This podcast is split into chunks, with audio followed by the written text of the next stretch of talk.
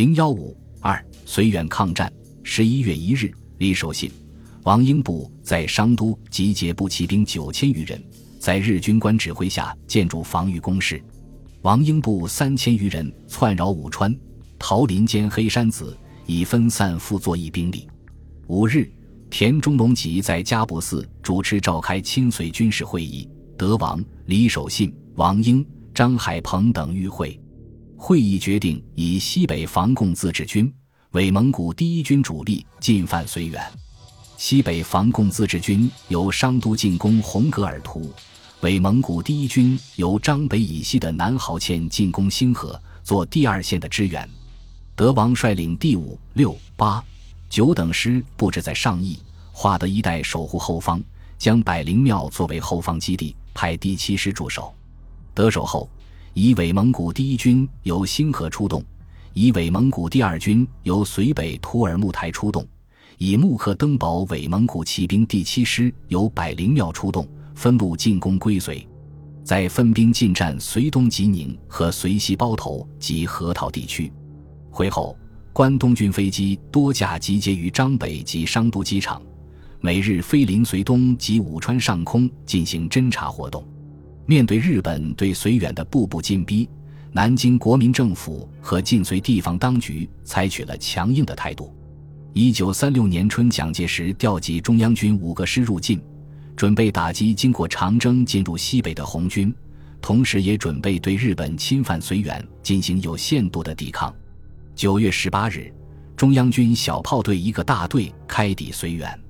十月十二日。中央军第十三军汤恩伯部及骑兵第七师门炳岳部亦奉令入绥参战。同日，蒋致电阎锡山，决定调中央军第四、第二十一和第八十九三个师增援绥远。二十一日，蒋又电告言：正在南京举行的中日谈判仍无进步，莫察情势，绥远敌在必得，且预料其攻绥时期当不出下月初旬。关于绥远的作战方针。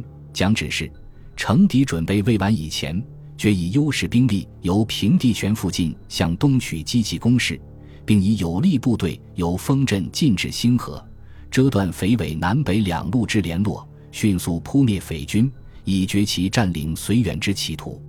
二十八日，蒋介石对记者表示：“对中日交涉，政府始终本既定方针，守必要限度，以结成周旋。”而河北省内行政完整之恢复，察北绥东匪祸之取缔，在我方尤为必要。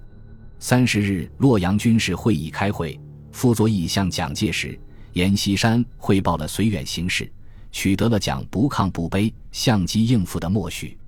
蒋同意赴进占百灵庙，赶走德王的伪蒙古军。绥远是阎锡山的势力范围，日军图谋绥远，觊觎山西。对阎构成了严重的威胁，阎提出守土抗战的主张，同意援助傅作义抵抗日伪侵略。他对兵力作出新的部署：第十九军在晋部队及六十八师，并独立第七旅、独立第八旅炮兵四个团，为先遣入绥参加挺战之部队，而后视情况之必要，凡属晋省军队全数入绥挺战。先以六十八师一部开绥。其余分驻晋北及大同附近集结，由傅作义随时调用。八月九日，晋军第六十八师一部抵达兴河、丰镇，担任前方战备。十月二十四日，傅作义赴洛阳向阎锡山请示作战有关问题。阎同意驻绥远的亲信王敬国第十九军和赵承寿其义军及驻燕北李福英部归附指挥。以最近所驻国防工事为据点进行抗战。十一月十一日，阎锡山以军委会副委员长、太原绥靖公署主任的名义发布绥远作战部队序列令，傅作义为晋绥剿匪总指挥兼第一路军司令，第一路军所部为第三十五军、副第二零五旅、独立第七旅、补充第十二团、炮兵第二十一、二十九两团及小炮大队。汤恩伯为第二路军司令。指挥所部第十三军、副第七十二师及炮兵第二十七团，李福英为第三路军司令；指挥所部第六十八师、副炮兵第二十四团及小炮第一、三中队，王敬国为预备军司令；指挥所部第七十师，副独立第八旅。赵承寿为骑兵军司令，门炳岳为副司令，指挥骑兵第一、第二、第七师。日本在绥远的侵略行径激起绥远省主席傅作义的愤怒，傅同日本在绥远的特务机关进行了坚决的斗争。一九三六年春，傅作义破坏了归绥特务机关长羽山在土默特旗总管署强设的专与德王通讯的无线电台一组。七月又毁掉羽山在伊蒙扎萨克旗政府所在地设立的无线电台。秋天阻止羽山在包头修建飞机库。傅作义自一九三六年初就开始着手抗战的准备工作，并顶住关东军对其诱降的压力。八月十八日，他对《大公报》记者谈话时表示：“绥靖人力物力两感缺乏，而防匪之决心，并不因困难而稍感气馁。绥方对于将来之成功与否，并未作此纪律，但成人则已早有决心。自二十四日起。”傅作义亲赴各地视察，鼓动抗战，提出“誓保国土，以尽责任，决心牺牲，以雪国耻”等口号。二十六日，板垣飞赴绥远，对傅作义游说，要求以百灵庙为中心，将阴山以北的蒙古地区划归德王管辖，复和日方携手合作，由日方推举傅负整个华北责任。如不同意，德王将以武力解决，日方予以支持。傅作义坚定地表示：“让不让我负华北责任的问题，是我们中国内部事务，要由国民政府去决定。至于德王如强行侵占绥远，我是绥远省主席，守土有责，绝不能听之任之。友好必须以国家领土主权完整为前提。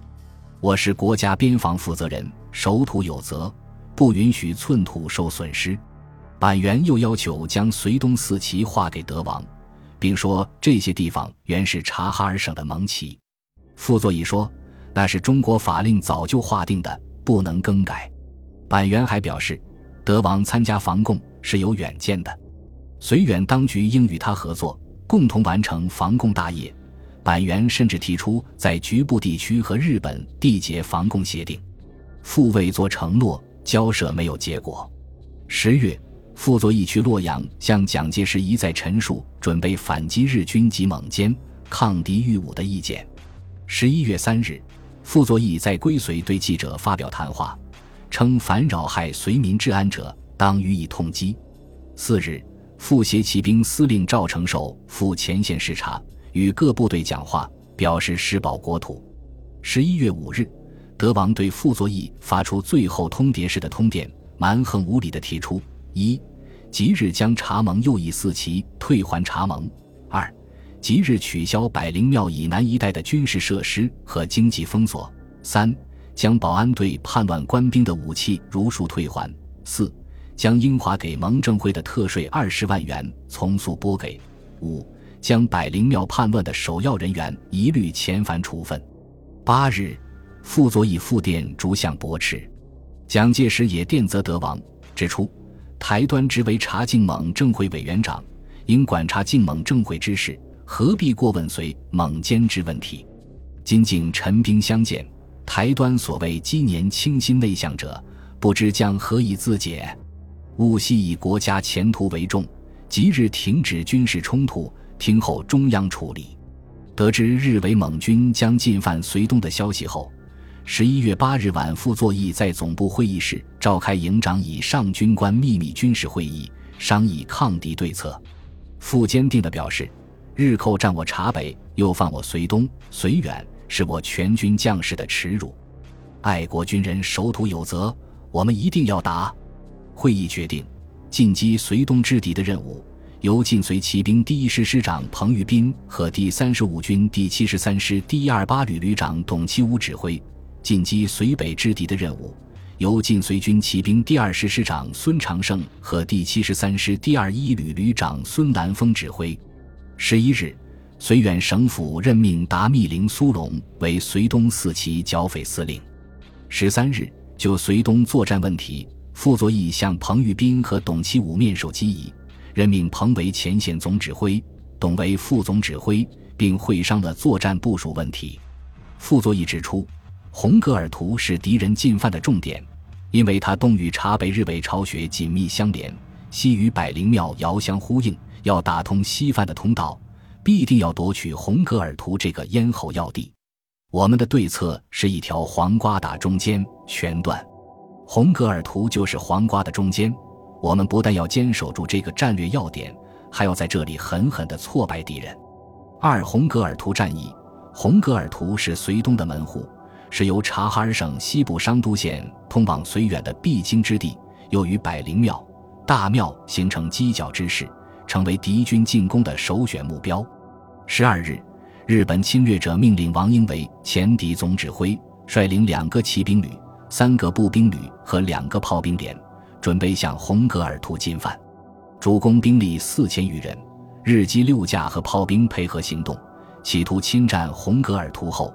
直逼绥远省府归绥，同时从百灵庙和星河两翼一起包围，一举占领绥远。